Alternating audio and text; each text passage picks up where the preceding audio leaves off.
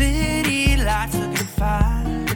And I know this is my time now. I'm gonna be myself, or I could be someone else. No one's stopping me now. I'm gonna skip my breaks, I'm gonna make mistakes. I just wanna feel alive. It's just what I do when I'm out, so try not to hold me down. Feel alive Hey, this is Champaign, Illinois native Emily Harrington coming to you from Kitchen Table Studios in the ever evolving, sometimes boring flatlands of Champaign Urbana for the next podcast episode of Hyper Locals, where townies and transplants share their tales of tears and triumphs, losses and wins. So stay tuned to catch the characters behind the beloved Twin Cities of CU. Hello, everybody, and welcome back to the next episode of the Hyper Locals podcast. We have a girl in the house, a woman, a speaker, a confidence coach, and founder of Be the Benchmark. She has created programming surrounding the adjective fierce, how teens, preteens, and tweens can be fierce, and most recently, how mothers can raise fierce children and be fierce moms, parents themselves. This is Erin Tarr. Hi, Erin. Hi, Emily. How are you? I'm good. How are you? good. I feel like I know you from your Instagram. Same. I feel like I know you from your podcast. I'm like, wait, she's in my ears now for real. Like we're talking. I'm not listening to her talk to someone else. I know it is so crazy to like put faces, names, voices, bodies to the actual person. I started to dive into your Instagram and like I said you pre-interview, you upload daily. Is that fair to say? Pretty much. Yeah. Okay. And each day it's you face to face in the camera, as real as it can be, as real as life gets, and you are giving pearls for the day, little quips people can take in their day. Absolutely. That's the goal. Simple, relatable, relevant, and all encompassing. Anyone can take your advice. Absolutely. Sometimes I'll say, this is really for the teens or this is really for the parents, but most of the time it's something that anyone can utilize. Yeah. How do you come up with each day's advice? I literally, it's on the moment day by day. I'm like, okay, I need to post today. What am I thinking about? What have I talked to my client friends about? What have I mm. talked to my kiddos about? What am I needing? A lot of times it comes from, Yeah. I teach what I need. So what do I need today? Okay, oh, if I need that, someone else is going to need that too. I'm going to share that. Right. Okay. So you talk about clients. What does that mean in your daily life? You're providing what service to whom? So I do one on one coaching. Okay. And if you look at my website, it says teen girls. And This is what we just talked about. Before. exactly. Yeah. I literally have clients that range from age fourth grade Mm-hmm. all the way up through, I have like a 30 something mom. Wow. And they're my one on one clients. I have a couple of different packages. I can either meet with them once a week, once a month, twice a month. It really just kind of depends on what their needs are and what works best in both of our schedules. And one on one coaching looks a little bit different for every single person. I have a formula and a format and Sure. some basics that I always bring out, but each individual has different things that they're working on, different obstacles that they're trying to overcome, and different goals that they have for themselves. And so I get to work with each of them in very specific ways, which I love. And this is all Zoom. Is that right? I would say I have 75% Zoom and about 25 in person. right Okay. Mm-hmm. Nationwide?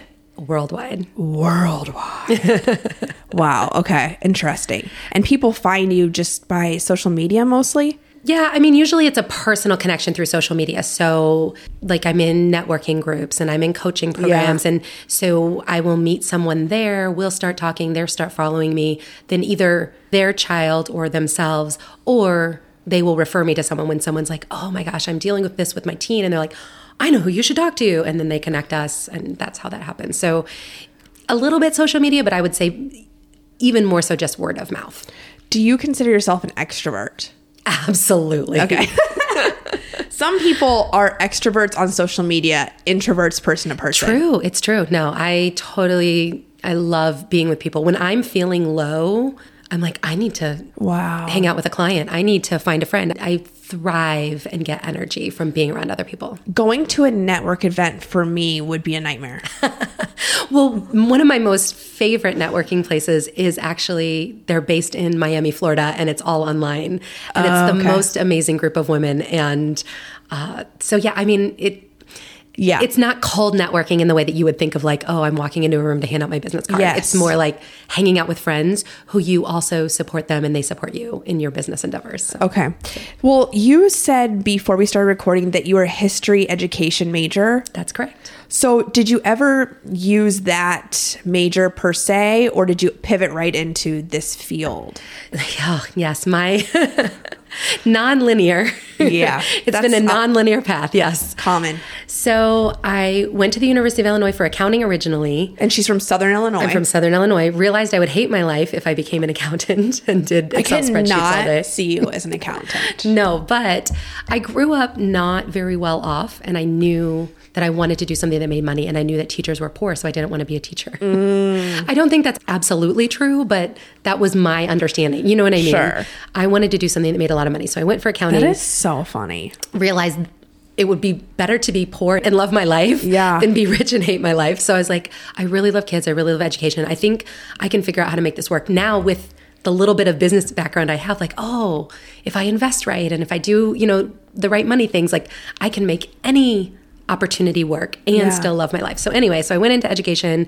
Uh, I student taught in Decatur and in Urbana, both. Oh my gosh. Yeah. And when I came out of school, I really did. I wanted an education job and I interviewed around the state. I wasn't quite ready to leave the state due to a romantic entanglement. Oh, okay. The current romantic entanglement? Yes, who Okay, I ended okay. up marrying. Okay, so it all worked out. Yeah. it was a good choice. Good.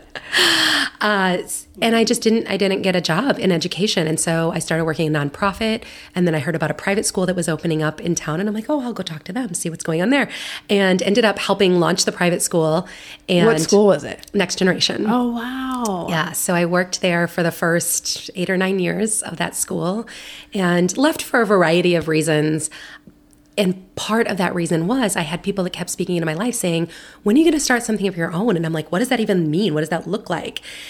Besides the person who had started Next Generation School, who was an entrepreneur, I had no entrepreneurial role models. So I didn't understand that. But when people continue to say things to you from disparate sources where they're not connected to each other, they're not Yeah. trying to coerce you into doing something, they're just like saying what's on their heart. Yeah. I had to start listening. So I'm like, okay, maybe I am supposed to do something on my own. So that was a major reason that I ended up leaving there and I took a nine to five job at the university doing accounting Oh my god. um, so that I could be the benchmark, so that I could start serving girls and their moms. Yeah. Why were people at Next Gen saying to you, when are you going to start doing your own thing?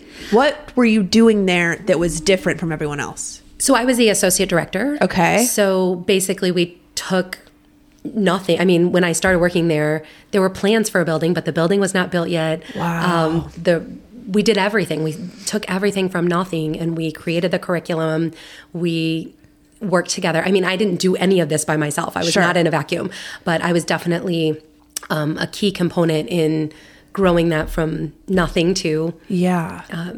By the time I left, we weren't quite full, but we had a full kindergarten through eighth grade, um, full staff of teachers, you know, all of this stuff. So it was a really fun, creative project. And I count myself so lucky and so blessed to have been a part of it. Yeah. And, you know, I, I always say, uh, the director, when she hired me, like either she saw something in me that was really awesome, Yeah. or or she was really naive and had no one else to help her and was like on a hope and a prayer. Either way, it worked out. Well, if people are telling you, Erin, when are you going to do your own thing? You must have been special and brought something different to the table that they saw in you. I like to think that I did, but I, I try not to toot my own horn too much like that. I'll toot it for you. Okay. so now you're in this accounting job Mm-hmm. and you're making a nest, exactly. is what I get, Yes. to do what you actually really want to do. exactly. And then be the benchmark is born. Yes. Okay. And the idea, the concept is I mean, literally, the foundation has always been serving girls. okay. Uh, I was one of three girls. I had, at the time when I started it, two girls. Oh, wow. two daughters. And that was always the goal. How I've done that over the course of the last decade has come in 17 different forms and fashions. Hmm. I've done large scale events, I've done retreats, I've done short term membership programs, I've done events like monthly events, I've done movie screenings, I've done gift boxes, subscription boxes that come in the mail. I've literally Oh done gosh. everything all with that same goal, but trying to find the sweet spot of what has the biggest impact. Yeah. And so impact is one of my core values. Like how can I have the biggest impact? Another core value of mine is efficiency. Yeah. So Can you do it? Exactly. How do I make the biggest impact in a way that, you know, sustains my own mental, emotional, spiritual health, physical health? Uh, Family life. exactly. All of those things. what was in the subscription box?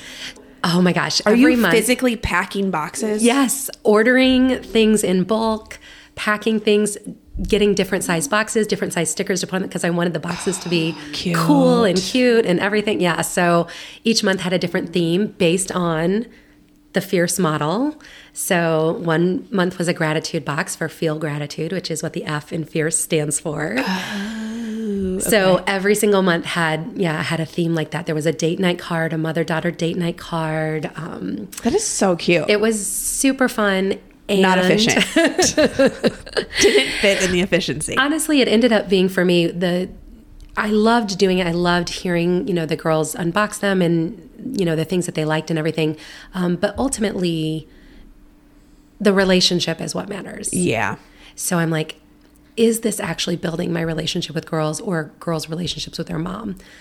With their mom, it's debatable. I don't Yeah. know, depending on you know how that worked in their individual family. But ultimately, I was like, I need to focus more on the relationship. Okay, you said that all of these different avenues led to the same goal or had the same goal. And what is that goal? Empowering girls to live their fiercest life. Okay. At the time when I started 10 years ago, I don't think I would have said it. I've said it a million different ways, Sure. right? but ultimately, I want girls to know how amazing and powerful they are Uh-huh. so that they can live out the life that they were born to live, Okay. not be hindered by their own self consciousness, by their own lack of self esteem, by the outside world and Hmm. what anybody else would have to say about them. Okay. A lot of questions. was fierce the adjective from the beginning? No. So that actually came about probably around year three. Okay. Because I started doing monthly events on Fridays. And Ah. I love alliteration. Me too. Yeah. So I was like, what am I going to call this that, that girls will want to come to? Sure. So that's where Fierce Girls Friday was born. Okay. Because fierce is kind of like a popular term now. I know. That's what's so crazy. Yes. Um, at the time, it wasn't out there necessarily. Okay. And I debated about fierce and fearless. Fearless Girl Friday, Fierce Girl Friday. Yeah, yeah. And ultimately, I landed on fierce because while I don't bemoan anyone else using the word fearless, for me, fear is part of the equation. Like, fearless is not actually a thing. Like, we have fear and we get to develop the tools, skills, and mindsets to overcome that fear. Hmm. So, fierce made more sense to me. Okay. Tell me, it's an acrostic poem. Yes, is that right? it okay. is, We yes. love alliteration. we love an acrostic poem. Okay. Yes. Tell me the letters, what they mean. That's okay. So, there's six. So, it's the six simple steps for daily confidence. Which is your book. Exactly. Okay. So, the F stands for feel gratitude. Okay. The I stands for I am statements, which are affirmations.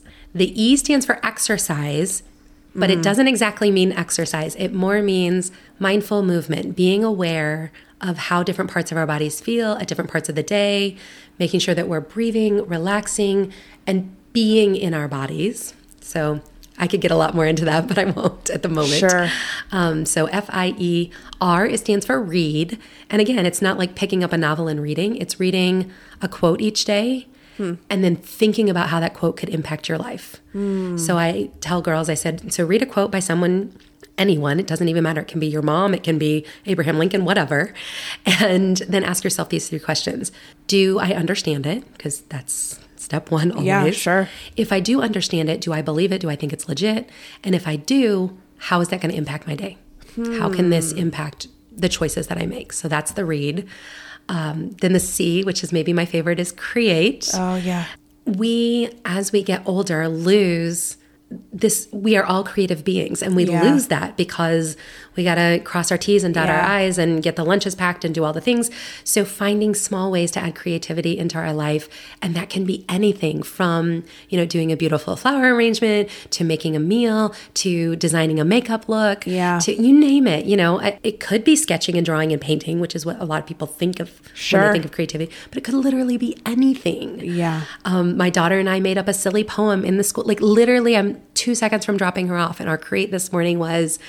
Um, I said roses are red. She said violets are blue, and then we just made up a little rhyming. Yeah. You know, just the joy from Yes. inside coming out, and then the last E is encourage because we're taking it, you know, to other people. We get as much, if not more, benefit when we encourage someone else Yes. as they get. Yes. So it's kind of oddly selfish to encourage others. Yes. And yet it's this ripple effect and that flows out into your community when you intentionally every day are saying, I'm going to encourage someone Yeah. today. It makes you feel better Yeah. about yourself. And that's science. That's Yeah. I mean, it's just it's Yeah. not even just anecdotal evidence. It's they have done scientific studies that say um, that this is what happens. So the fears, did you make every one of those up? Yes, it was kind of backwards. Like I did, I was doing Fierce Girl Fridays, and along the way, I came. I was like, I just came up with this. I don't even remember. Like there wasn't like a one moment. Yeah. Um, but there were everything that I originally did way back in the day. Oh my gosh, I almost forget some of these stories, but everything I did at the very beginning was based on the seven habits of highly effective people. Okay. So I was Which is a famous self help book. Yes. Um, Stephen Covey wrote the original one. Sean Covey, his son, wrote the one for teens. There's one for kids, Seven Habits of Happy Kids. So it's like a huge, you know, cultural phenomenon that's lasted, you know, decades. Sure. And that was really what I really started everything on. And so habits just kind of naturally came to me as like, yes, this is part of how you build confidence is by building good habits. So how can I help people do things? Because the seven habits are a little abstract and they're a little complicated. And I'm like, I want to make it more efficient. I want a bigger impact in a shorter amount of time.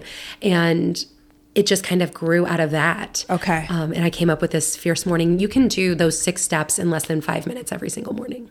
So do you, with your three girls, every day you guys are making a conscious effort to do these things, the fierce things? Yeah, so I get to do them with right now my eight year old because she's the only one I drop off at school. Oh. The other two, one's in high school, one's in middle school. So the middle schooler just started middle school this year. Last year, we would do it together in the car because I would drop off the little one first and then I'd come home and drop off the bigger one because she went to a different elementary school. So yeah, but it's definitely part of just the culture of our home. Yeah. Whether it's in the morning or um, one of our gratitude tricks is when we see repeating numbers on the clock. Oh, we say what we're grateful for. So 1111, what are you grateful for? 333, what are you grateful for? Um, and just it's just a cultural thing that this is how our family operates and how we think about it. My husband loves to do. I was listening to the road trip episode the other day, and I was like, my husband loves on road trips when I'm in a bad mood to be like 444. What are you grateful for? I'm Oh, like, we need that. Yeah. I'm like, of course you would say that now. Um, what is it about being in a car with a kid yeah. where it's a good opportunity to say things and to talk? It's the I found we have the most intimate talks in the car. Is it because you don't have to make eye contact? That's a huge part of it. They say they. I mean, you know, the Right, powers that yeah. whoever they are, they do say that's a that's a huge part of it. You don't have to make eye contact, so it doesn't feel quite as vulnerable. Sure. you can say vulnerable things without looking someone in the eye. Like that makes a huge difference. Um, there's also a definite a period of time. Yeah. you know, like oh, from school to home is six minutes. Yeah. Like I can deal with heavy stuff or hard stuff or hard questions for six minutes. That when we're sitting at the kitchen table and we don't know stuck. how long. Yeah. exactly. I think I think that's a part of it as well. So yeah. That's really interesting. Okay, this just kind of came to me, and this was not in our pre interview or anything. Right now, we're in a period of wokeness, mm-hmm. Feminism, mm-hmm. female empowerment, Yeah. post Me Too movement. Mm-hmm. Is that why your concentration is on girls? why girls? Yeah, literally girls because I am one.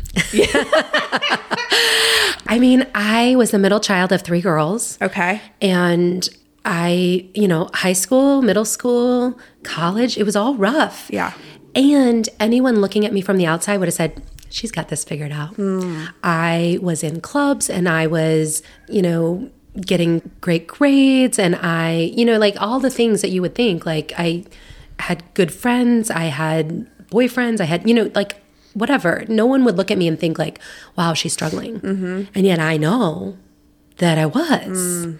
And I know that there's so many things that could have helped me as I basically when I got into college, I started getting into personal development, leadership studies, reading just these amazing books because we didn't have podcasts back then. Mm-hmm. Um, and learning all this stuff I'm like, oh my gosh, this would have been really helpful when I was like 13, mm. or this would have been really helpful in that situation, you know, when I was learning to drive or whatever. And I was like, why are we not helping kids through this in this way you know what i mean? Why are we not and and specifically you know as a girl i just had a very unique experience and growing up with two sisters like i didn't have brothers we didn't have close cousins i didn't have close you know male friends or role models and then i ended up having two daughters. Yeah. So i was like i'm going to make sure that my girls this is really where it was born of i'm going to make sure that my girls have the tools to overcome the obstacles that I know they're going to face. I'm not yeah. trying to remove the obstacles for them.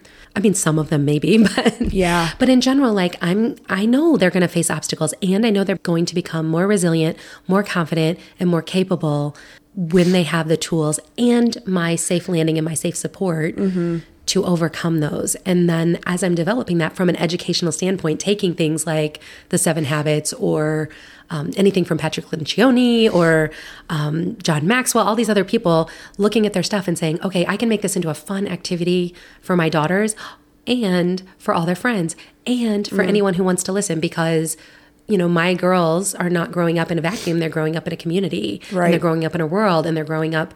Um, and so the more people that are around them that also have the tools and the skills to be quote unquote empowered, which I have a love hate relationship with that yeah, word. Sure. Because it's so overused. And I'm like, what does it I have mean? a love hate with journey, the word yeah, journey. Right? Yeah. You know, people overuse the word and then you're like, oh, it now has no meaning. um, but it's true. You know, the more that my girls can be an example, but then also that I can teach, you know, more girls that are in that stage of life so that they can grow up and do and live their very best life, the better. What struggles did you have in this time frame that you particularly focus on? Sixth grade was the worst for me. and it's where I went one path and I could have gone the other. Mm. And it was just such a pivotal time. What do you remember about your preteen, tween time that was rough? One thing I really remember was wanting to be in a relationship, always wanting to have that affirmation of someone liking you and someone, you know, being there for you or what have you. And not having enough confidence or strength in myself to say, hey, I can just be myself, you know, always wanting to change to be in the right group or have the right friends.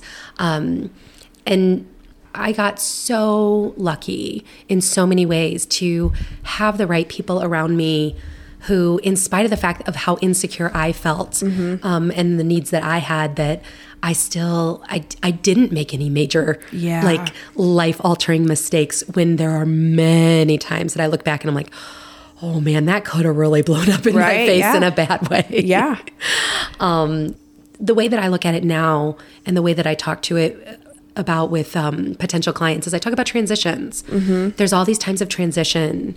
And so, whether it's going into middle school, going into high school, um, switching sports, going into college, whatever it is, these times of transition are really the perfect moments to receive some some coaching and some mentorship to really think about okay i'm doing something new what do i want that to look like how can i craft this in a way how can i be authentic to myself and really I think that is a huge key.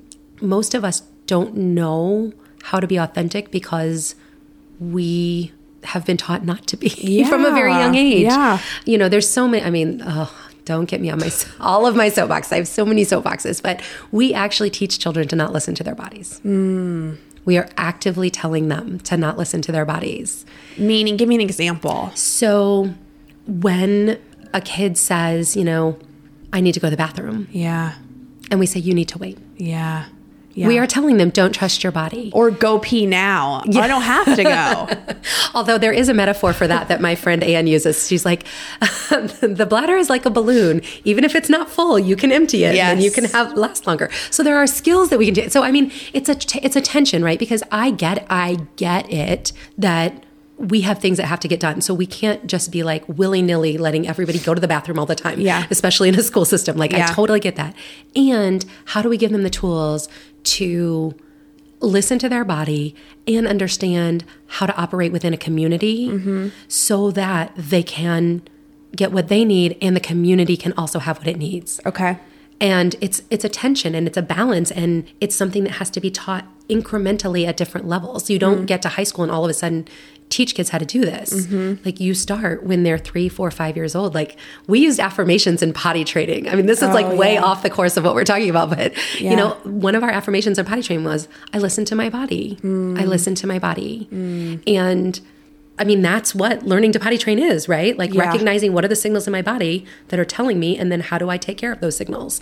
You know? Um, And listening to your body with a girl yes. because of the Syncing with your cycle, Yes. understanding the different times of. I'm pissed off. Why am I pissed off? Well, maybe it's because of this time of the month or whatever. Exactly. My daughter said to me the other day, she's like, "Oh, I was super duper productive today. I think I'm going to start my period tomorrow." Yes, it's that is, and I'm still know. learning that now. because they didn't teach us that. Yeah, yeah. You know, and I don't know who they is, and no, Yeah. There is no criminal in any of these situations. Like that's not the way I look at Yeah. it. I just look at it as like when you know better, you do better. How can we do Yes. better for the next generation? You know, I anything that my teachers or my parents or my you know elders taught or didn't teach me, they were doing the best they absolutely could. Like they were not trying to be a certain way, and I have Yeah. zero sense of blame or whatever. right. And I want to do better. So, with that said, you were having your struggles as a tween. I, sixth grade was just a mess. No one really sat me down and talked me through it. Mm. Is that because our parents are the way they are, or is that a generational shift? There's so much in general. I mean, I mean, just think about how much you've learned from TikTok and Instagram. Yeah, yeah.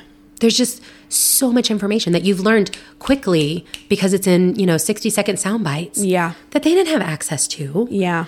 And the research hadn't been done yet. I mean, so much of what I do is based on psychological research that nobody had 20 years ago. Right. It's only been done in the last decade, you know? Right. Um, and I'm much older than 20 years old. So, you know what I mean? Like, if you think about that, in addition to the fact that, like, everyone has a finite amount of time. Yeah. Like, my time is spent reading about parenting, Mm-hmm. learning about um, personal development, reading the latest research, um, on podcasts, these types of things, because that's what my passion and my business require. Someone else is learning about how to be a golf pro. I just Yeah. say that because there's a golf course. Oh, right, sure, You know what I mean? Or someone else is learning about, you know, the the best ways to teach reading. Like that's what their time is spent doing because that's what their you know, Yes. their specialty is. And so I would never fault anyone for not knowing the things that I understand sure. about these things. Everybody has their own specialty. That's why it takes all of us working together Yes. to help the next generation.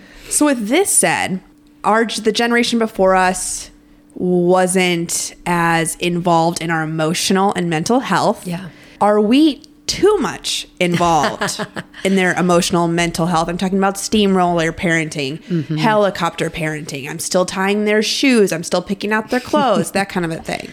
So I think everything is attention. There's something called pendulum parenting, right? Oh, I so, heard this one. So pendulum parenting, our parents were on one extreme end. Wow. So we resent that and we swing all the way to the other side. Whereas really the the happy middle, you know, is always where it's gonna it's where it's gonna land. So it's managing the tensions of what do I want for the future of for my kids and how do I help support them getting there little by little now? Yeah. And there's no one way. That's the downfall of learning all this stuff on Instagram and TikTok is in we're constantly comparing ourselves to what other people are doing on Instagram. Oh, I did that wrong. And it's like, mm, did you do it wrong or did you do it differently? Yeah. And are we all going to screw up our kids? Absolutely. There is none. there is none that escapes. Yeah. You know what I mean? Because we are human, we are flawed, and we're doing the best we can. And I think that's where ultimately it comes down to communication. How openly can I communicate and how humble can I be about Oh, what I'm trying to do. or saying you're sorry if you've messed up. exactly. Oh yeah. Yeah. Our parents didn't do that. no, no. Okay, so obviously keeping anonymity in mind, can you describe a situation involving a mother daughter that needed your help?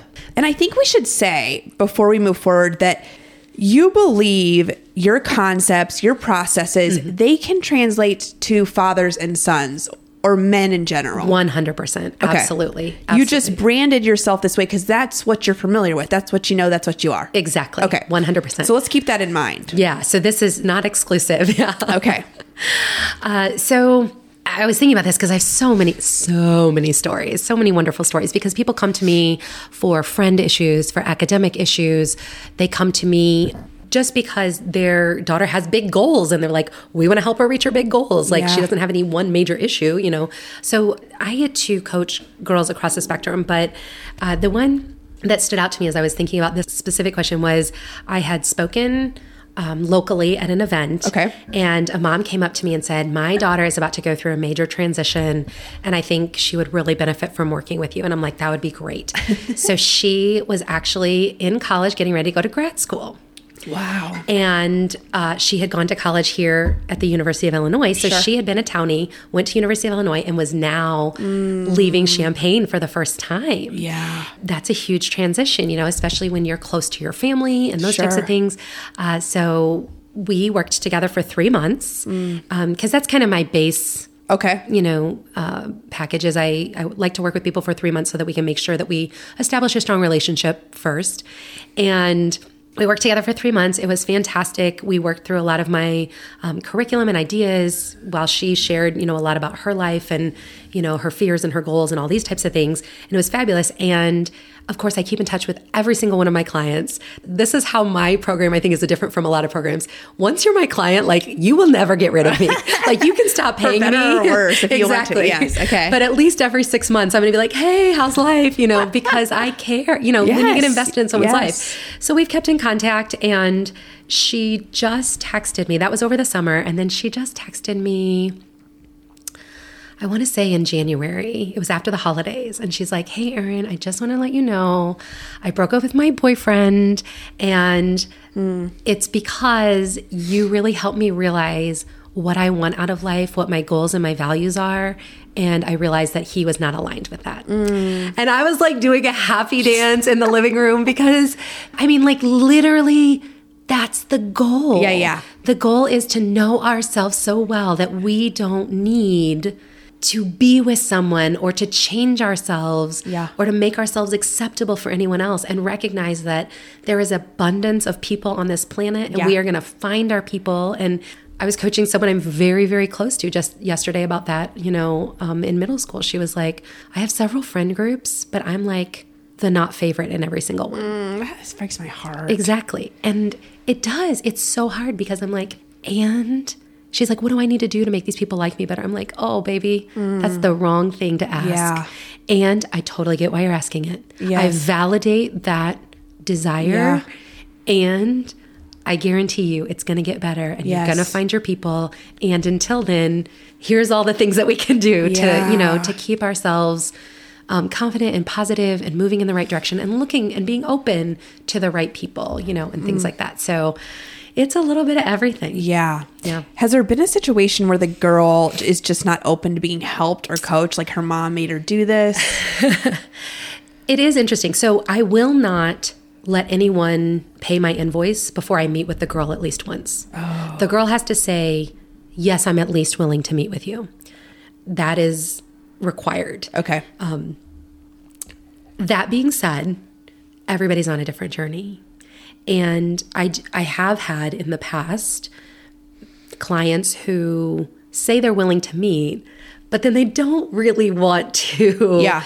engage or do the work or any of those types of things. And, you know, it goes a little bit both ways. Sometimes I'm pretty straightforward with them and I said, you know, this isn't going to work Wow. if Yeah. we're not both in this, you know? Yeah. And sometimes that actually in most cases, the girl's like, "Oh no, no, no, I, I do. I just, Oh, interesting. You know what I mean? It's it, it's just they're getting to know me. They're feeling me out. I'm feeling them out, and there's going to be different paces. There are girls who literally. I met with a girl the other day, and she said, "I've already read your book. I started implementing all of the habits, and I'm ready to go. And now I want coaching. You know." And then I'll have other girls who literally refuse to read my book, but. Does everybody not deserve a safe person who they can be themselves with? So while what I'm doing with one girl is providing that safe space where I'm validating her and believing her Yeah. and being honestly just prepared for whenever she will give me those little bits of movement Yeah. she is just as valid you know what i mean and and my work with her is just as valid as the girl who you know has now set yeah and has set like 10 goals and is you know ready to you know make a That's $10,000 by the summer Student. yeah exactly Yes. It's like getting a nutritionist and you're still eating ice cream. exactly Or you Yeah. could be documenting everything in your fitness pal and doing the Mm-hmm. work. Okay. So, but some people just want a nutritionist to be like, okay, when you're ready, Yeah. Huh. here's what it is. Yeah. When you're ready, you know, and They still I'm not someone. judging you. I'm Yeah. just, I'm just continuing to gently guide you, gently Yeah. guide you. And, you know, a lot of that comes with personality differences. Yes. You know what I mean? Like, so do you know your Enneagram number? Are you an Enneagram three? I have not done this, but I've seen people on Instagram. okay. Well, we can talk about that later. But And it's a it's a test to evaluate your personality characteristics. It is a personality test in a way. Um, I always tell people like because I test as a seven every single time, but I'm a three. Oh. so the test is like one indicator of Sure. what you might be, and then there, it's an exploration process, um, and it's one of the things that I do with my clients. But you know, there are some personality types that are going to be like, okay, give me the thing, let's do, let's go, let go, go, go, go. And there's other personality types, and you meet these people, and sometimes, I mean, our our gut instinct is to think, what's wrong with them? Yeah. But the reality is, and that's part of the beauty of why I love doing personality tests with my kiddos, is to say, see, there's nothing wrong with that person. They're just different than you. yes, yes. And look what's cool about you. Yeah. Because they assume that how they are is how, quote unquote, no, we, especially when our brains are growing. Yeah. Um, teenage years are the second most rapid rate of brain growth development. I, I'm getting all my words, but you know what I'm saying. Yes, yes. and our brains are not fully developed till the age of 25. So there's something in that time period specifically where we think we are the norm. Our family, how we do things, how I think, how I operate, this is the norm. And, and all of those other things are outside the norm. And it's really like recognizing mm. there is no norm. Mm-hmm. Yeah. There's all of this different, you know, Yeah. all of these different values and views on life and perspectives. And that's where the beauty comes in. And so when you recognize that, then you're like, "Oh, I'm pretty cool then. Yeah, yeah, yeah. Because I am unique in this way. And that's not a bad thing. Yes. If you can just make it past middle school with that mentality. Yeah. You know what I mean? And not let people change you. Yeah. Okay. Why should people or why are girls going to be more comfortable talking to you instead of their mom? And if they tell you something, is there any kind of disclosure mm-hmm. Agreements? So I always tell the moms and the girls, I say, this is confidential. Uh-huh. So moms know when they hire me, I'm not there to share information. Uh, that being said, I'm more than happy. I do often talk to the moms outside of my sessions with the girls, just in general. Like she'll say, like, "Oh, did she tell you that she got a date to prom?" And I'm like, "Oh, yeah, she did," and you know, she seemed excited about it. You know, so I'm not giving confidential information. Sure. Like if the mom is saying something and then we're engaging in conversation, but I'm not sharing like, "Oh yeah," and she said, but. I don't do any of that. okay. I also tell them I'm a mandated reporter in the state of Illinois. So if you or anyone you know is in danger, I am Okay. required to alert someone about that. And and I've only had a couple of client friends do this, but I say if there's something that you're not comfortable telling your mom but you want her to know, Yeah. I'm happy to tell her Oh, for yeah, you totally. or help facilitate that conversation. Um, so if you just want me to give her a heads up, happy to do that. You know, I've done that a couple of times because girls sometimes want their moms to know things, but they have no idea Yeah. how to broach that conversation. So if mom comes to them, that can be easier. Exactly. And ultimately, again, I think that I grew up in a small town. So this was like our Sunday school teachers and our coaches and whatever, and everybody knew everyone.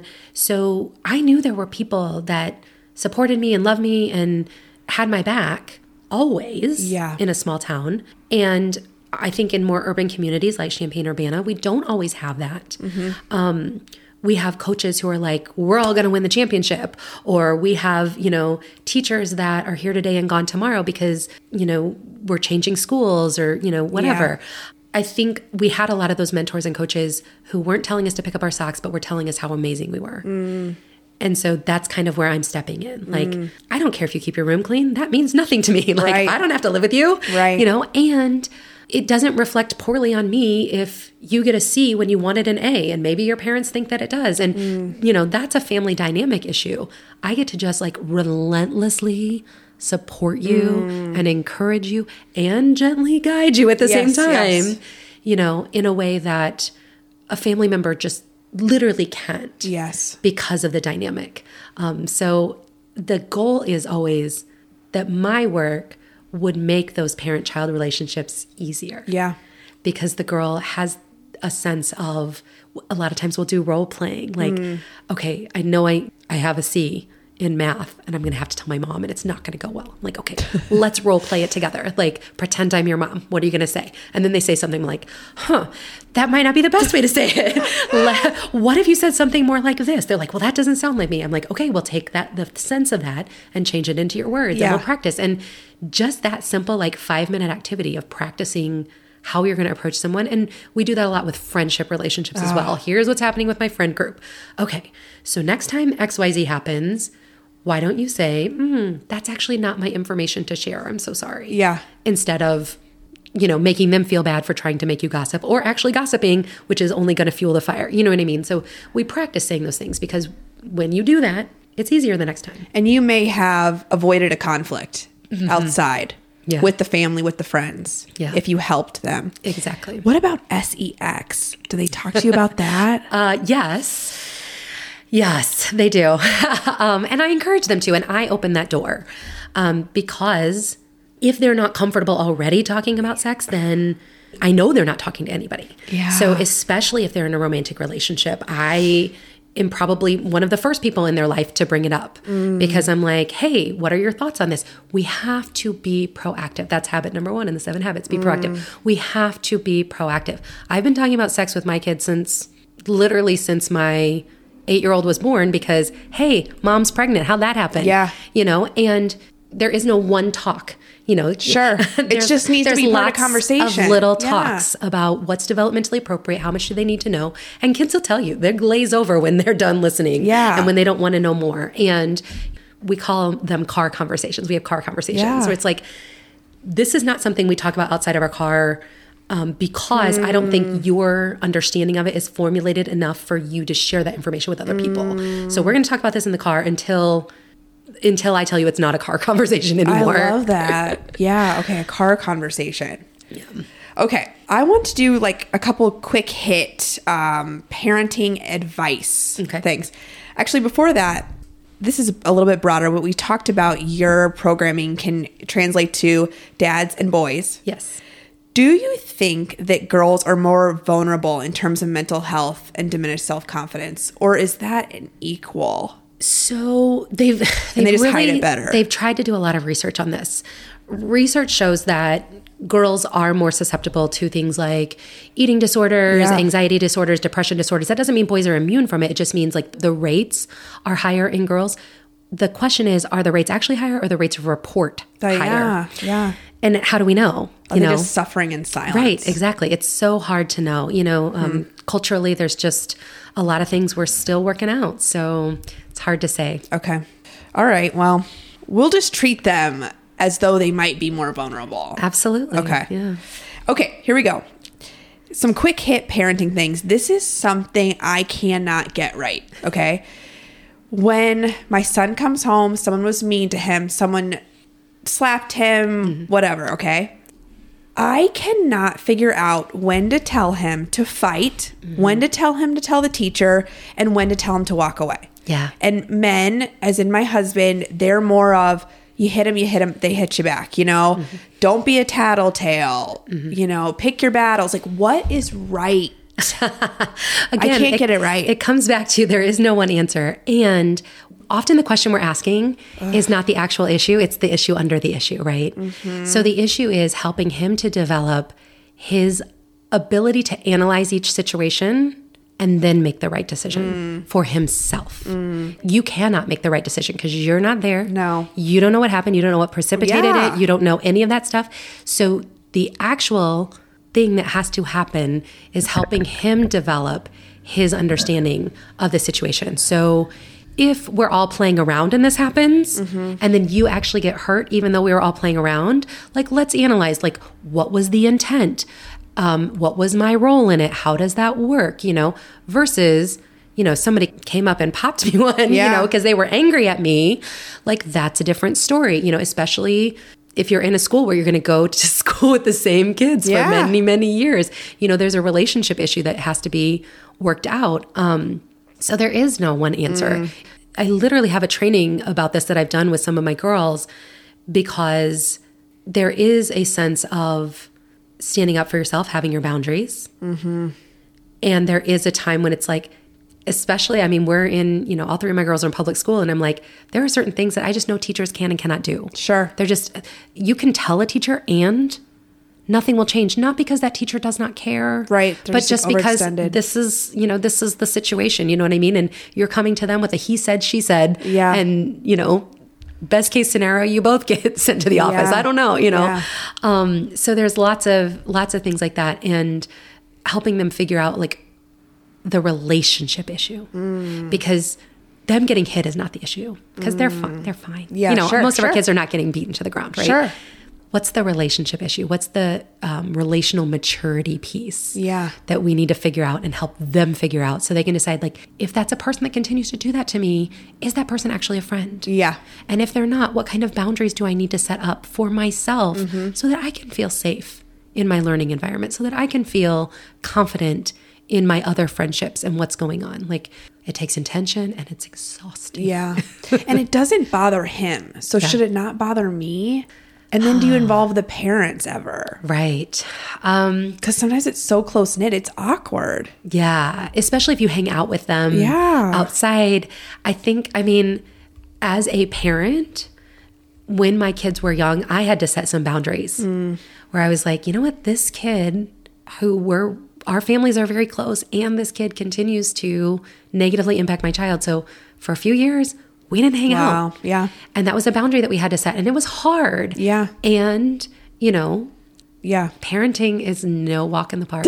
and that's why we need you. Okay, another quick hit over scheduling. Mm-hmm. We are so concerned with them being on a screen, being in front of the TV, games, that we put them, I put them in every activity to keep them busy. Is there such a thing as too much? Your kids will tell you. Oh, okay. They will let you know. Okay. If they are not being able to wake up in the morning, if they are crabby, crabby, crabby, it's too much. Okay. Every family is different. You know, I hear families who say one activity per week, you know, Yeah. and then I hear others that are like one activity per day.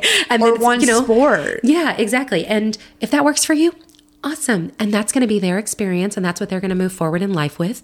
And they're not going to be any worse the wear than somebody who didn't. You know, it all comes back to what does your relationship look like with them? If you guys are missing out on relationship pieces because you guys are so busy, mm-hmm.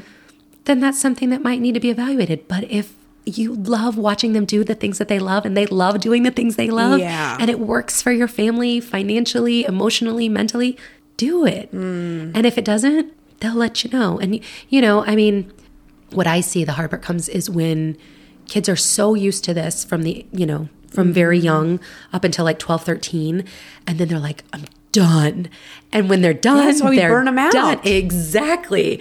And then, you know, some parents, especially if it's something the kids are really good at, like, but you so show such promise in oh, tennis. that would be hard. You're so good, and we've invested in all of these specialists to help teach you, and you've been to tennis camp and you've done all these things, and then they're done because they're burnt out. That is so interesting. yeah. I don't have that problem because they're not good at really, really good at anything. Yet, Yes, yet yes, they haven't yet. found their thing, and that's a great part of childhood too. When you can run them around and they don't have tons of homework, you're like, "Hey, we can try everything, Yeah. so you can find your thing." And and it's a great social thing in a town like this. My kids know kids at every single school because we've done things, Yeah. and that's really Yeah. fun. To and be able that's to, when my you know- kids really get the diversity yeah. that they don't get at school. yeah, that's so true. Okay, so I feel pressure let's say, to go in the Little League baseball track because everyone's doing it. So I shouldn't feel that way. If my kids don't want to do it, I shouldn't do it. Definitely. If they're telling you no, like it's just going to be painful for everybody. Okay. Okay. and you have to go by your values. You know what I mean? I think that's one of the activities I do um, with my clients is a core values because we all know we have values, but we're like, Brene Brown has done a lot of research that she says most people have two core values and all their other values and all the other things flow from that. So when we are confident and know those two core values, we are so much more confident in our decisions because we're like, oh, their family value is being gone every weekend and playing, you Travel know, baseball. Travel baseball. That's great. That's their thing. Ours is being home and having brunch on Sunday morning together. Mm. And it's there's nothing wrong with either one. There is no judgment. It's just our values are different and yay. Okay. Are girls and the tween teen population at a higher risk of mental health issues in this current generation than, say, my generation? Or are we just spotlighting, highlighting issues more? We kind of talked about this a little Yeah, bit. there's they're doing more stuff. I mean, post COVID, um, Yeah. definitely all the rates have gone up post COVID, um, and a lot of that is linked to increased social media usage. Again, it comes back to intentionality. We have to be so intentional about how we're leveraging social media, how we're interacting with one another in positive, uplifting, empowering, supportive, encouraging ways. And when we find things that aren't working, you know, we have to tweak and we have to stop holding girls to an expectation that they're not ready to meet because everybody's on their own timeline, you know, and that's again, that would be another soapbox of mine that we have like these developmental benchmarks that are completely arbitrary Oh, yeah. about when people should leave home or when they should start driving or when they should be able to do X, Y, and Z. Yeah. You know, and it's like everybody's going to be on a different timeline Yeah. for different reasons. So, I think that's a consistent theme you've been saying. yeah. Everyone fits in the different Enneagram number. Okay. All right. Um, social media for developing minds. Is there literally any good side effects from it for the kid? Yeah. That's such a loaded question. Okay, my son won't stop asking for a phone. Okay. And how old He- is he? he's he? nine. Okay. Is there a right time to get a phone and social media accounts? So, the biggest problem with social media specifically is that it is designed to be addictive. Yeah. We are all addicted to something. No one is not addicted to something. Yes, I agree. But some people are addicted to things that are more socially acceptable, like exercise Sure. or eating healthy. Those can be addictions. Some people are addicted to other things. These are designed to be addictive at an age when our kids' brains are still developing. The science is ridiculously clear. No good can come from that. Okay. I should hold out getting him a phone as long as possible. Do you think that is true? I agree with that to a certain extent. So my girls get a phone when they are in sixth grade because they start writing the MTD. Okay. That was why they got a phone. so that's 13, Yeah, 12, 12. 12. So, you know, when they have to get on the public transportation, Yeah. I'm going to get them a phone. Okay. The 12 year old does not have social media though. Okay. The 14 year old got social media. No, she's 15 now. Holy snakes. Um, but she got social media when she was 13. It is an Instagram account only. That is the only thing that she has. It is linked to my account so I can see every single thing. Okay. And it was with the express purpose of creating, okay. not consuming. fitting that C in. Yes. Okay. So if you follow, she actually manages one of my other accounts too. I have multiple accounts. So I have an account called Fierce and Flourish, and I've given that to her specifically to hone her social media skills so that she can learn how to grow an account with intention. Wow. So she creates on that. And then she has her own, which is kind of her personal brand. We talk a lot because I am Yeah. a business person. We talk about personal branding. Like your social media is your personal brand. Wow. So what you're putting out there is what people understand of who you are. Right. And if you're thinking she at this point thinks she wants a career in musical theater, I'm like, you need to be very intentional about the personal brand that you start from day one. Interesting. So future employers are going to see this. Mm-hmm. It's almost like a portfolio. You should consider it. Absolutely. Absolutely. Or be the per- person you want to be. I mean, Yeah. Okay. Well, that is interesting. So, how much should parents monitor these platforms without invading privacy and hurting trust? Yeah. So at some point, my daughter's Instagram can be separated from mine. Okay. At 18. you know, every every child is different. She's an amazingly responsible child. Yeah. Um, we have very we had a, a very clear contract as well when she got a phone. I can send you that. It's a written contract. It's a it's a template that I give all of my clients oh, wow. that explains like here are the parameters. Um, here's how often we'll review this. Here's what you do in exchange for having the phone. She has to load the dishwasher. My 12 year old has to unload the dishwasher Love it. in order to keep their phone. Like that's their responsibilities.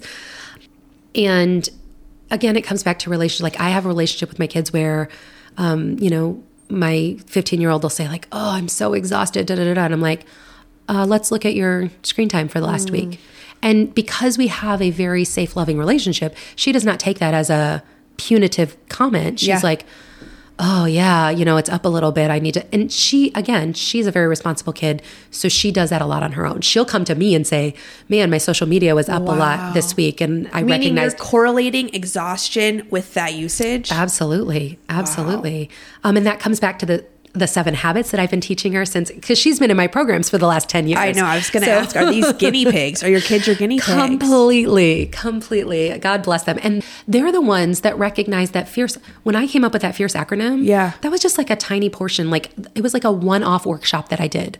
It is now the foundation of everything I do because I brought them in one day and I said, guys, what's like my signature thing? Like when you think about the all the programs you've been to, all the things that I've done, like what stands out to you? And I happened to have posters on the wall at that time of the acronym, and they're like, "Mom, it's that. It's Wow. fierce." And I'm like, "You're right." And that is really where it started to explode and expand into like that is my thing. Yeah. And I teach lots of other t- things: the seven habits, the four agreements, um, average of the five. Like there's all sorts of curriculum and things that I do. Right. But like fierce is like my thing, and they're Sure. the ones that figured that out for me. Wow. Because they're my guinea pigs. Yeah. And I'm reaping the benefits Really? what I love is having them be participants in my program. Yeah. Because when or repeating what you've said. oh my god, when they repeat it back to me, it's so freaking annoying. oh my gosh, you know you you know you taught them well when like I'm in the car like you know yelling at somebody. They're like, "Mom, I don't think you're being very impeccable with your words right, right now." Right. It's like practice what you preach. Uh huh. that is so interesting. so yeah. Okay, so do monitor their social media. Absolutely. But be open about it. Like I'm not I'm not betraying their trust Yes. because I'm not sneaking around. Yeah. There's Okay. no like, oh, I checked that and you know what I mean? Like Don't do it behind their back. Absolutely. Everything transparency with our kids. That comes back to the humility. You know what I mean? Like I'm going to be transparent with you, you can be transparent Yeah. with me. You know, it's not always easy. Yeah. And you have to, you know, it has to be appropriate for each kid, Yeah. right? So Okay. You have a very interesting branded and consistent social media presence. How did you choose this approach? How would you describe it?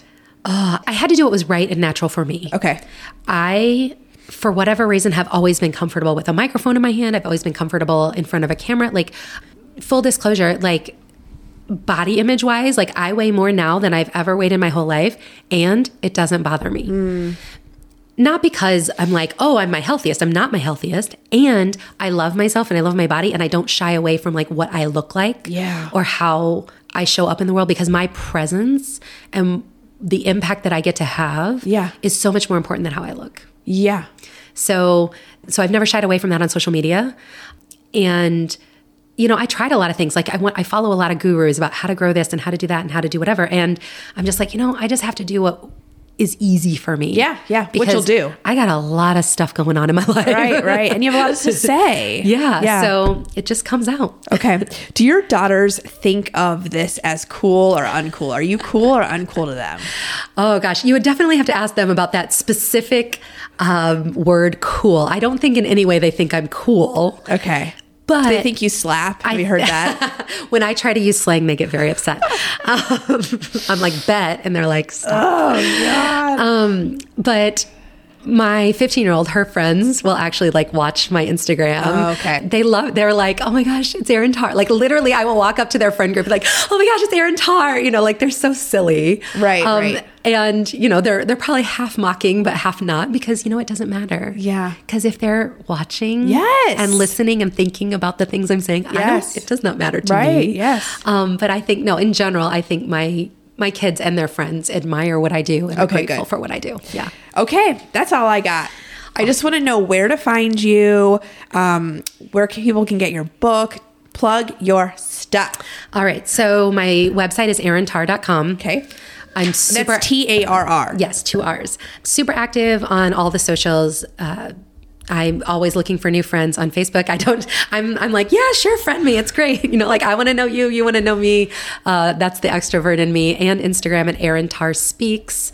Uh, and I have my new mom membership. Oh, yeah. So if anybody's interested in that, because I don't know when the publication of this podcast will be, I cannot guarantee how many spots I will have available Okay. and or how much it will cost at that time because I offered special OG pricing Okay. to my first group of of moms. But it is a monthly subscription and it's just a place where moms can come be vulnerable together but be proactive and inspired. So my ideal world is that moms of both boys and young children would Sure. join so they can reap the benefits that I've been reaping all of these years of implementing these things early on in my kiddos' lives. So this moms group, Yes. it is an online based programming. Yes. And you do Zooms with everyone. Yes. Okay. Is it the same group and they continue on, or you do fresh every three months? It's the same group that will continue on. There will always be um, new content, new things to learn, and so that's why the price will continue to go up. Is that the more content we have Okay. in the group, then you know Are you capping at so many people?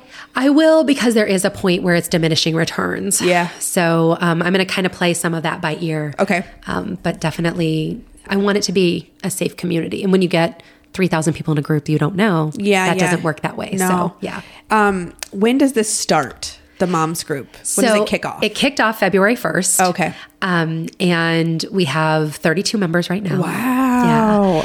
Yeah. And so at the current time, I have eight OG spots left that are available. Okay, You know, at got 40. it. Okay. There will be more spots available after that. Um, but those are my OG spots. Those are my. I'm sending them like a little nice note in the mail with a little sticker that says "Fierce Mom OG," you know. So they're they get a little special extra love and care um, Okay. for jumping in with me early. Okay. Very cool. And the programming would be parallel to the girls programming. Would you say that? yes. Okay. It's all that personal development, leadership, um, creating a culture that results in confidence, kiddos. Okay. And ideally, you get a mom and daughter combo. Absolutely. That's the best. Okay. All right. Well, thank you so much for doing this. Absolutely. Thanks for having me. You fun. are so nice to meet you in person. yes, finally. All right. Thank you guys. Bye. Thank you so much for listening. However, your podcast host of choice allows, please positively rate, review, comment, and give all the stars. Don't forget to follow, subscribe, share, and ring that notification bell so you know when the next episode drops. Also, Search and follow Hyperlocal CU on all social media. If I forgot anything or you need me, visit my website at hyperlocalcu.com. Bye!